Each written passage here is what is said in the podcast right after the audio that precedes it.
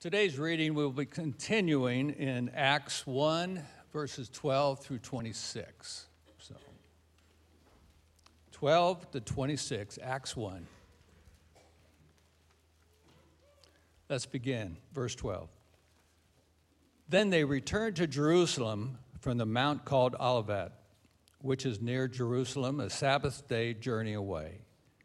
And when they had entered, they went up to the upper room where they were staying Peter and John, and James and Andrew, Philip and Thomas, Bartholomew and Matthew, James the son of Alphaeus, and Simon the Zealot, and Judas the son of James. All of these, with one accord, were devoting themselves to prayer together with the women and Mary, the mother of Jesus, and his brothers. In those days, Peter stood up among the brothers. The company of persons was in all about 120 and said, Brothers, the scripture had to be fulfilled, which the Holy Spirit spoke beforehand by the mouth of David concerning Judas, who became a guide to those who arrested Jesus. For he was numbered among us and was allotted his share in this ministry. Now, this man, acquired a field with a reward for his wickedness, and falling headlong, he burst open in the middle, and all his bowels gushed out. And it became known to all the inhabitants of Jerusalem, so that the field was called in their own language Akeldama, that is, field of blood. For it is written in the book of Psalms May his camp become desolate, and let there be no one to dwell in it and let another take his office. So, one of the men who have accompanied us during all the time that the Lord Jesus went in and out among us, beginning from the baptism of John until the day when he was taken up from us, one of these men must become with us a witness to his resurrection. And they put forward two Joseph, called Barsabbas, who was also called Justus, and Matthias. And they prayed and said, You, Lord, who know the hearts of all, show which one of these two you have chosen to take the place in the ministry and apostleship from which Judas turned aside to go to his own place. And they cast lots for them, and the lot fell on Matthias, and he was numbered with the eleven apostles. This is the word of the Lord.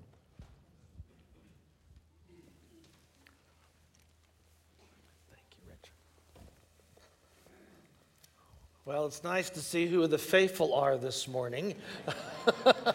you all braved the weather, and you've just got another star on your crown, I guess.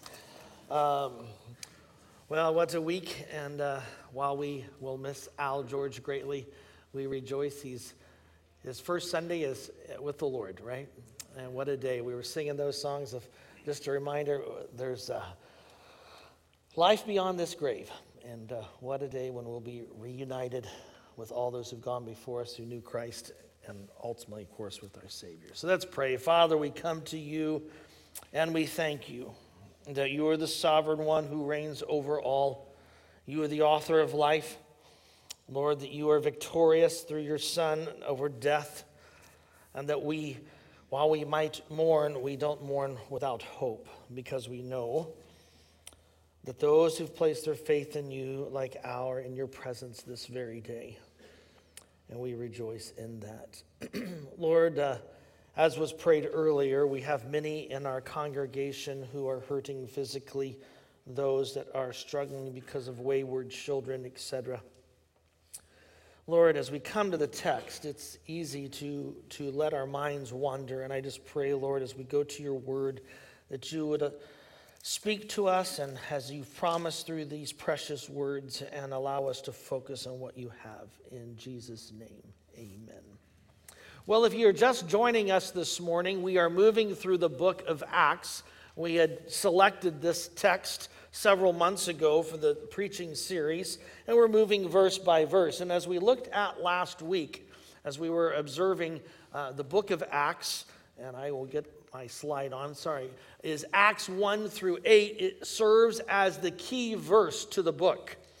You are to be my witnesses, the Lord says to the disciples, both here in Jerusalem, Judea and Samaria, and the uttermost parts. That's why one scholar calls Acts 1 8 is the table of contents. It lays out the progression of the book, and we indicated that the purpose of the book of Acts is to demonstrate that no one is able to hinder the victorious march of the gospel. Nothing's going to hinder it. And you end this book rather oddly, not in chapter 29, but chapter 28. I misspoke last week.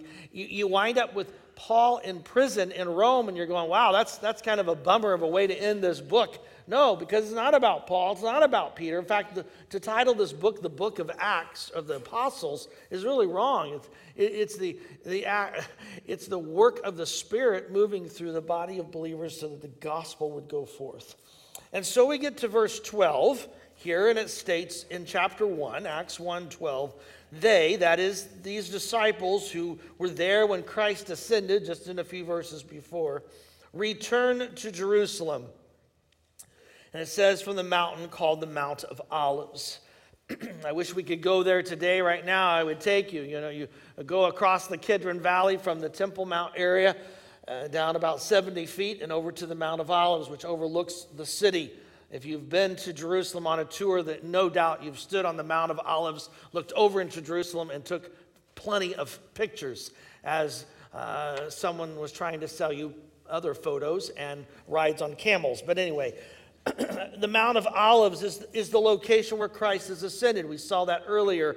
And so it draws us in and understanding this is important we're told that was near Jerusalem, a Sabbath day's journey. He's not talking about a 24 hour period where you could make several miles. No, a Sabbath was a restricted day in the Jewish calendar, the holy day on Saturday, and that is that you were not allowed to work. That's true even today. If you go to Jerusalem and you stay at a rather Orthodox hotel, they will have a Shabbat, what they call Sabbath elevator. It only goes one floor at a time, so you're not working. Do not get in that elevator. You'll be there forever and you'll miss the tour bus. But a Sabbath day's journey, work of any kind, including medical treatment, was forbidden. And so you're only allowed to walk so far. So what it tells us is we're talking about half a mile to three quarters of a mile, which would make sense. Because if you go on the Mount of Olives, go down the Kidron Valley, go back up into the, the, the what's today the old city, the upper room there is located in the Jewish quarter, in the Christian quarter, in that vicinity, and that would have been the area. But it's significant here in the Greek because it tells us they went to this room. Look at verse 13. They entered Jerusalem. They went to the upstairs room. It's the room which tells us most likely this is the, the room where they had the Last Supper, where Christ instructed his disciples. It's the room where Christ, the risen Christ, will appear. So it's a significant room. It's probably owned, later we'll, you can see this, but it's probably owned by John Mark and his family. They are the ones who own this upper room, which tells us they're affluent to have a room this size says they have gathered. And notice in verse 13, we have the motley crew, right? We've got Peter, John, James, and Andrew, Philip, and the names go on. It's interesting, there are four accounts of the uh, apostles in the Gospels and in, in Acts. I've selected Matthew and Luke's so you can see this in comparison to the book of Acts. There's something very significant going on in this list Obviously, Judas is missing in Acts 1. But if you were to divvy these up, there are three names that occur in the same spot in all of the list. Peter is always mentioned first. It shouldn't surprise us. Apart from Jesus, he's the most frequently referred to name in the New Testament. We also have in the fifth spot, you'll see there on the list, is Philip, and on the last is James, the son of Alphaeus. Most scholars believe the disciples were broken into groups. There's some really interesting leadership concepts we won't go into today. But the disciples were broken into groups. And these were the, the leaders of each subset within the 12. And as you know, the, the, the top list are the ones that were privy to several things that the rest of the disciples didn't get to see. And it's interesting, in this list that we see from the book of Acts, we see that John's name is brought to the top. So you've got Peter, John, and James. There'll be the three apostles that are mentioned, and they're the only three out of the 11 that will be mentioned later on in the book of Acts. So they play a key role in the establishment of the church. Not that, that the others don't, but they're the ones that will be highlighted as we move through. And so you want to watch that as, as we time begin, progresses. And obviously, Peter's going to play a key role here, and we'll look at that in a minute. So th- this is the list of the 12, well, now 11 and that's what needs to what needs to be addressed here in the narrative. So it gets to verse 14. And all these continued together in prayer with one mind. This is significant. Here is a group of 11 in particular, the apostles. But we're going to see as well Dr. Luke tells us not, it wasn't just them. In fact, later on, he's going to say there was 120, verse 15. But counted among them in verse 14, we see that there are women as well. That's key. That takes us back to the crucifixion with women at the cross as well as at the empty tomb, along with Mary, the mother of Jesus, and his brothers. But we're told in the text they're of one mind, they're of one accord. In fact, there's two terms used here of piety and unity. It's a common phrase throughout the book of Acts in the establishment of the church, despite the persecution, despite sin in the camp that has to be dealt with. The church is unified. And I, I want you to watch that as we move through the book of Acts. And it's seen and stressed throughout the rest of the New Testament. Ephesians 4, eager to maintain the unity of the Spirit and the bond of peace. There is one body, one Spirit, just as you were called to the one hope that belongs to your call, one Lord, one faith, and one baptism. And so these 120 have gathered. Uh, some have argued they're on the stairwell and, and hanging outside the windows to get 120 into a room, but they have gathered, gathered here.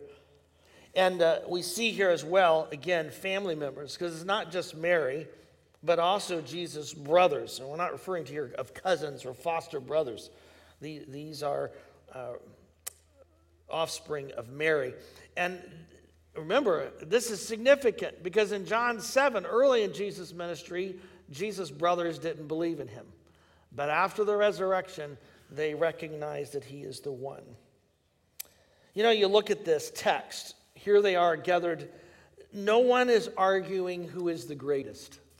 Remember, that was what was argued before. Who, who's going to take over now that Jesus is gone? You don't see that. And, and, and, and certainly there's those who could say, hey, I, I bring significance to the table. Mary could say, hey, I brought this Jesus into the world. None of you did, right?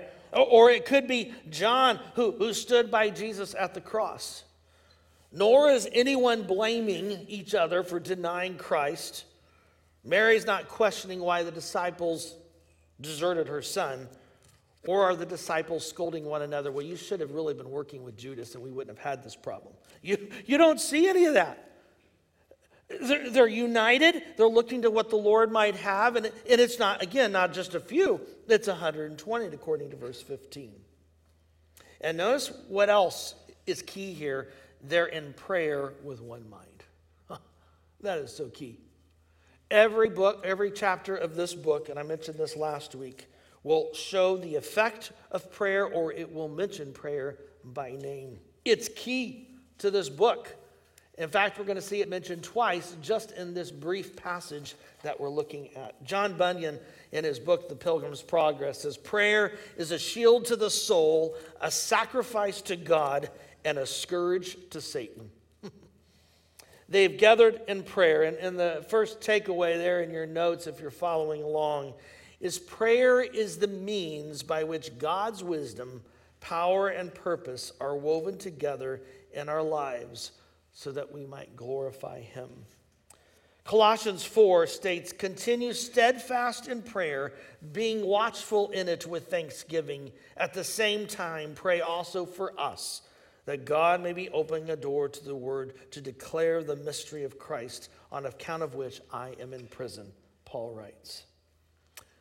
joining in prayer with one another rallies us together around the presence of our Lord. And that's vital. It was vital to the early church here as they were uh, looking to what's the next step? Remember, Christ stated, I'm going, I'm going to send you a comforter. He's going to instruct. You're to wait here in Jerusalem, which is 10 days, and this is transpiring. Well, Peter stands up. And of course, Peter is our type A personality. He's the bigger than life, and sometimes he got his foot in his mouth, but he's got this one correct. In those days, Peter stood up among the believers, a gathering of again about 120, and he said, Brothers, sisters, the scriptures have to be fulfilled that the Holy Spirit foretold through David concerning Judas. Uh, it's interesting, 120, by the way, uh, that was what was required for the Jewish religious body, uh, ruling body, the Sanhedrin.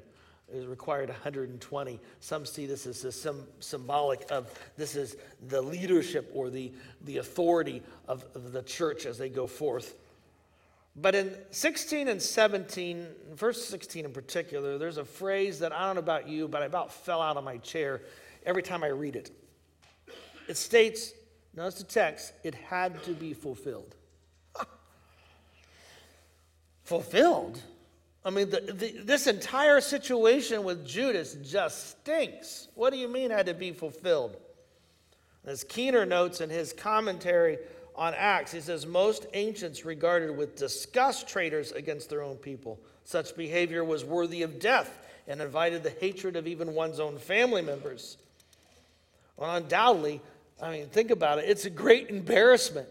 Judas, one of the 12. Now, he's not even one of the 70, one of the 12. Worse yet, he was probably one of the most trusted. Certainly, he's the one held the purse strings. Remember, he was the treasurer. Disciples had no idea it was him. In fact, they couldn't figure out who was going to be the traitor.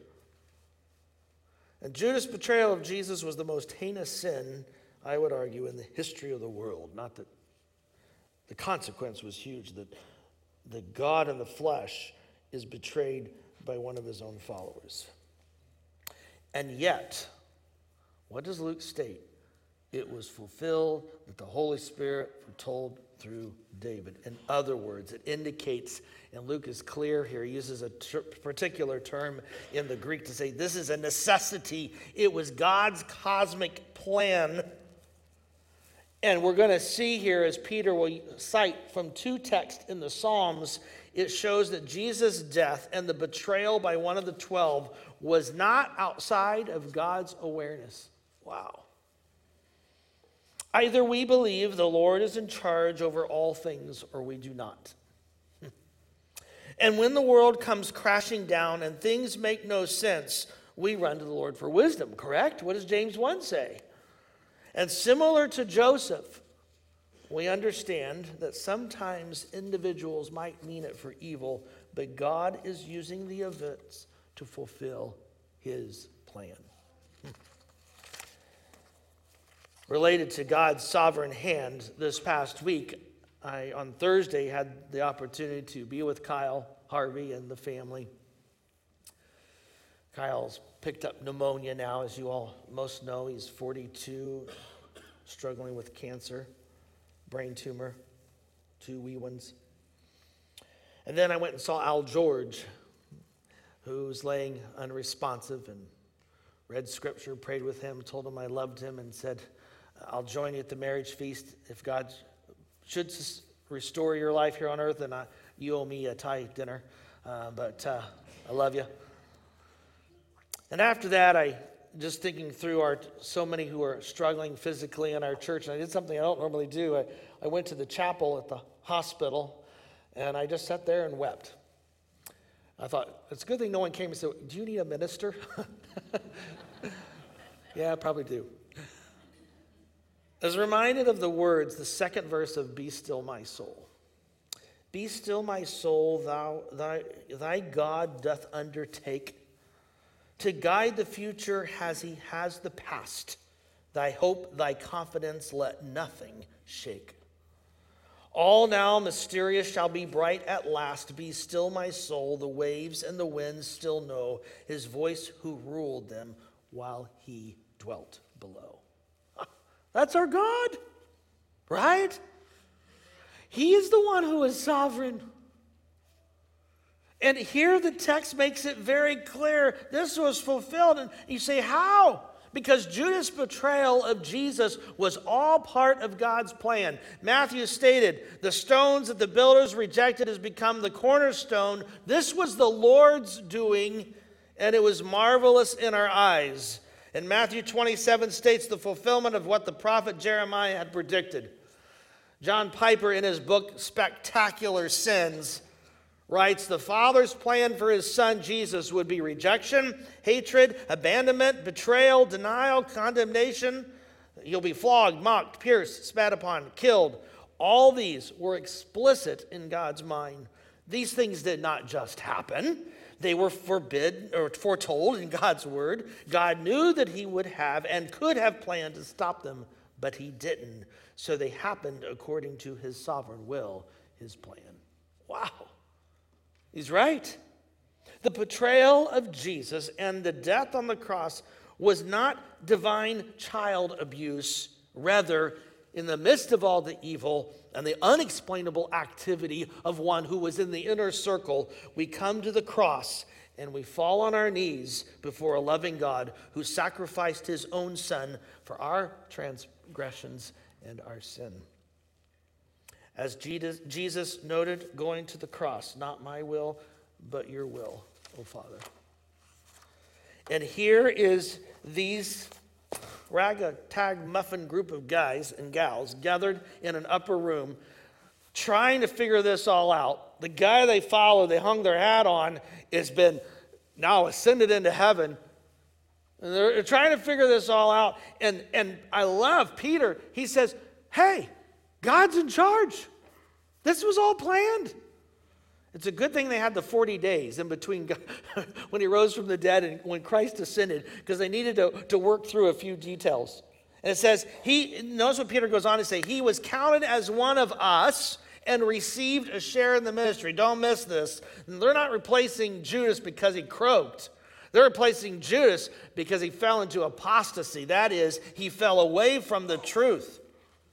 Remember, Luke 22, Satan filled Jesus, or excuse me, filled Judas's heart. Let me get that right. In other words, Judas' suicide, hear me out, is not what condemned to a Christless eternity. If we know Christ is our Savior, we're safe in the palm of His hands.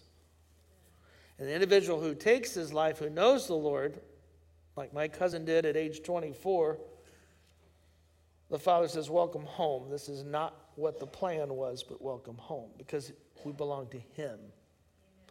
But for Judas here, his suicide is not what condemned him, it's his decision never to embrace the Savior and to repent of his sin. That was the problem. We'll get to this in a minute, but we're told that Judas was remorseful for what happened. It was Peter, we're told, he repented. They're two very vastly terms, and they are key. Well, 18 and 19 is that parenthetical statement that Peter makes. It, it's, it's what I love when I watch a movie. I've shared this before. I love hitting the pause button and then asking, What's going on? drives the family nuts. But for me, I just have to know, well, who is she? I don't remember her earlier in the movie.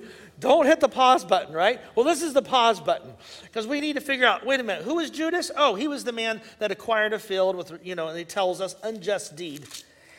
You read this, and if you're somewhat astute with the Old, or excuse me, the New Testament, Matthew 27 gives us an account, and they don't seem to coincide. And this is where some uh, scholars will say, ah, there it is. There's problems with the historicity of the text or the accuracy of the text. So I want to address this because Matthew 27 states that when Judas, his betrayer, saw that Jesus was condemned, he changed his mind and brought back the 30 pieces of silver to the chief priest and the elders, saying, I have sinned, betraying innocent blood. And they said, What is this to us? See to it yourself. And Judas throws the money at the priest's feet. And it says in the text, he went and hanged himself. But the chief priest, taking the pieces of silver, said, It's not lawful for us to put it in the treasure. How nice. Bless their pointed little heads, right? Uh, now you have some integrity. He says, Well, uh, it's blood money. So they bought with this money the potter's field as a burial place for strangers, and it was called the field of blood. So you hear this in Matthew 27, and you look at the text in Acts, and you go, wait a minute, Hoffman, there's some, there's some discrepancies here, or at least appears to be. Well, first of all, you, if you look at Matthew's context, he's, he's very clear. He's trying to, to show, the, well, he highlights the fulfillment of Zechariah uh, 11 with a reference to 30 uh, pieces of silver. He's trying to show that this is the fulfillment. Matthew is a Jew writing to Jews, Luke's a Gentile writing to a Gentile. The priest who took the money technically are buying it on behalf of Judas, so the two coincide. Matthew's words for, again, for Judas, which I mentioned before, is not of a repentance. The word is remorseful. He's sorry he got caught. It's different than saying, hey, I wish, you know, I, I Lord, I, I should have never done this. That, no, no, no, that's not the issue. he is a traitor, and both have highlighted this. Matthew tells us that he hangs himself, and what does Luke tell us here in the text? Look what it says here in verse 18. He fell headfirst and burst open in the middle, and all his intestines gushed, gushed out. And I hope you are not eating lunch anytime soon. By the way, Luke is very vivid on those who oppose the gospel. Read, we'll get to Herod Agrippa later on, who dies a very horrific death. Why? Because he's opposing the gospel. Ananias and Sapphira, that's, that's a bummer. Um, they get they are struck dead. It, it, it's a way of saying to the reader here for Acts and highlighting this gospel's going forth. Do not stand in its way. But let's back up. It's very likely that, that uh, it, it, it, happens that uh, we know that probably Judas did hang himself, the text tells us, and then the rope. I mean, there's easy ways to explain this. The rope, the limb could have broken. Someone could have cut down the, the rope, and the body fell down the cliff and it was gushed. Uh, uh, there, there's a variety of ways that these things could easily be explained. I would argue the burden of proof is to, to show that it's wrong, not to assume that it's wrong. So we see here these details that I think could easily be explained, and the sadness, though, that comes with this, and the reality of you will not stand in the way of the Lord. And then you have the fulfillment that Peter brings in verse 20. He cites two different Psalms. In both of the Psalms, if you look at the context, we've talked about this. If you see an Old Testament text, you want to go back and look at the context. It's clear it's one of the righteous being justified and, and, the, and because they're being pursued by the wicked and the judgment on the wicked. Psalm 69 25, the first one that's cited here, is speaking of the camp of the unrighteous being desolate that no more does anyone dwell. And, and again, I think Matthew is making it very clear about this Judas. Psalm 109 May his days be few, may another take his office. What is Judas forfeiting? And scholars debate here, but I think the text is pretty clear based on the two Psalms. What he's giving up is his office. The privilege and all that came with being one of the twelve.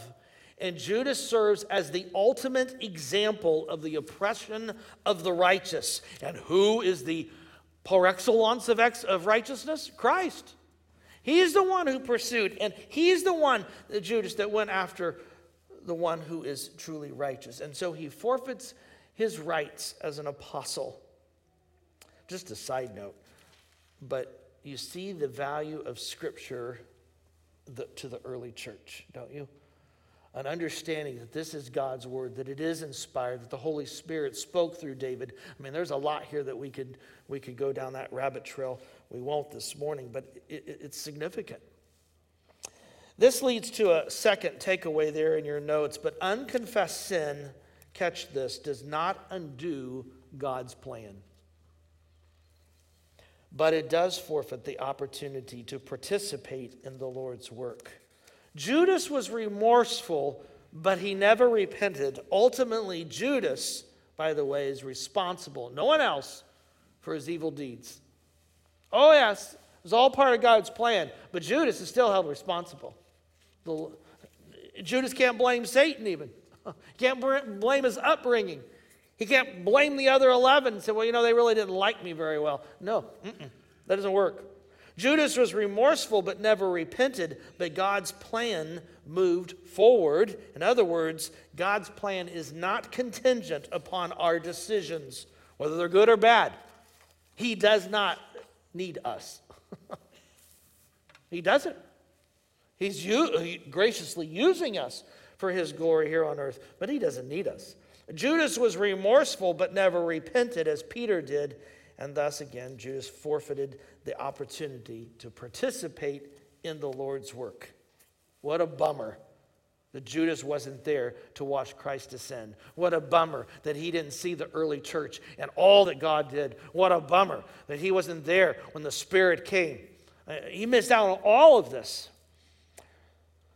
One pastor writes Failure to repent simply displays a heart greater in love with its sin than in its love with its Savior. Hmm. Well, Peter delivers the text and he says, Thus, one of the men who have accompanied us during the entire time of Jesus' ministry, notice he says, from the, the time Jesus was baptized by John the Baptist to the time Jesus ascended, this is the person that we need. And they narrowed it down to two names. So they proposed two candidates, as you see in verse 23 Joseph Barsabbas, which means son of the Sabbath. Interesting. He goes by Johnny or Justus, sorry. All right. And Matthias, which means gift of God. Church tradition states that he will die as a martyr in Ethiopia uh, later in the early church. But, but these are men, they, probably would have been counted among the 70 that were sent out. Uh, they were privy to much as they followed Christ's ministry. And notice here in verse 24, it says, and they prayed again. Second time, scripture is used, prayer is used. Both are essential in guiding the apostles' movement. But I love the next line, verse 24. It says, Lord, you know the hearts of all. The phrase speaks of God's omniscience, that is, he's all knowing, but he is the one who searches the heart. Psalm 7 Oh, let the evil of the wicked come to an end, and may you establish the righteous, you who test the minds and hearts, O righteous God. And so in verse 25, it says they're looking for someone who will be an apostle, that is, one who is sent out, who is commissioned to testify to the Lord Jesus Christ, in particular the resurrection, as is highlighted. It says, from which Judas turned aside to go to his own place. How ironic. the disciples left their place, that is, their property, ship, the, the fishing boat, etc., right, for some the, the tax collector's table to follow the Lord. Judas sought his own and he loses everything. Verse 26 they then cast lots. Now, this is where people will break out in a rash. What in the world? Uh, is this normative for the church today? Should we be casting lots? Um, in the Old Testament, and even up through the New, it was a way of indicating what God had, had decided. Casting of lots was a, it could be done with a piece of potsherd or a dice or whatever, but as a way of determining what the Lord was doing. Lots were, for instance, Zechariah, it was how he determined that it was his opportunity to serve in the temple back in Luke chapter 1. Proverbs 16 states, The lot is cast into the lap, but its every decision is from the Lord. Remember, the disciples are, were seeking who does God have as replacement? Through wisdom, through guidance, they narrowed it down to two, but which of these two? And with the coming of the Spirit, I would argue lots ceased to be used by the followers of Christ. You won't see it later in Acts or in the New Testament. And this leads us with the last takeaway, and that is the Lord is not playing hide and seek with his will. he has promised to reveal his will to those who walk in obedience. I know you try to describe the will of God, and it's almost like an ant that's crawling across the Sistine Chapel, across the frescoes. And they see maybe some hues, and you might see some, I don't know, beautiful colors. You might even make out, oh, that's a finger as an ant.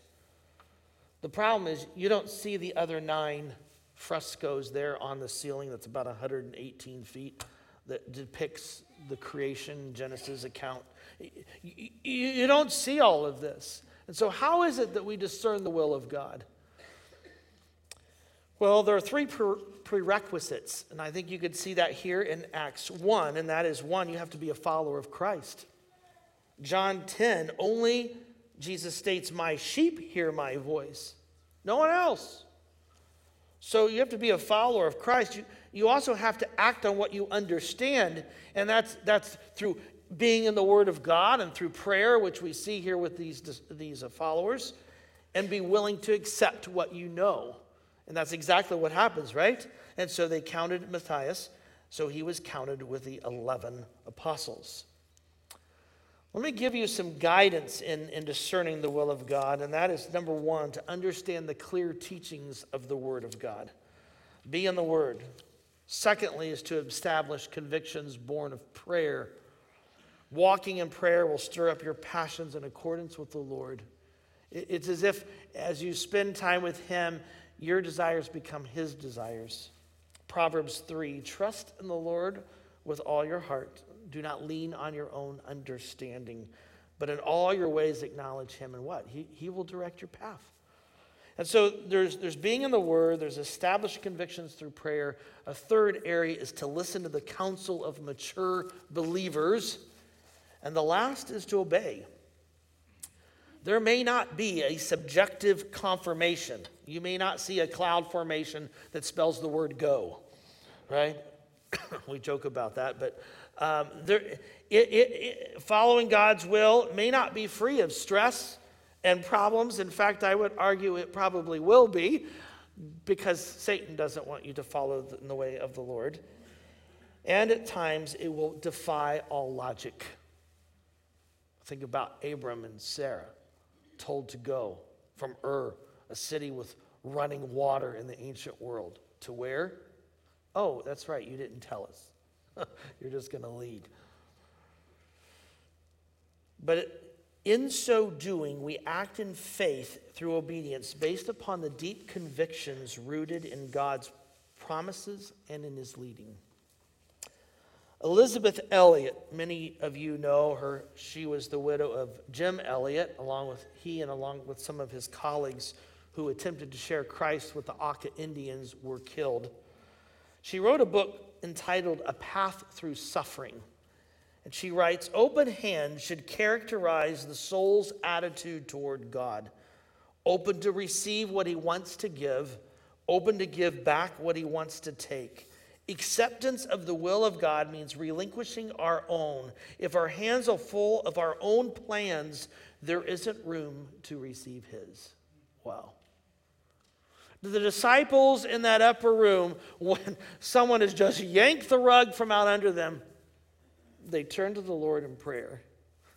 They go to the scriptures and they are of one mind as they trust in the Lord's leading. What comfort in knowing that the Lord knows what he's doing.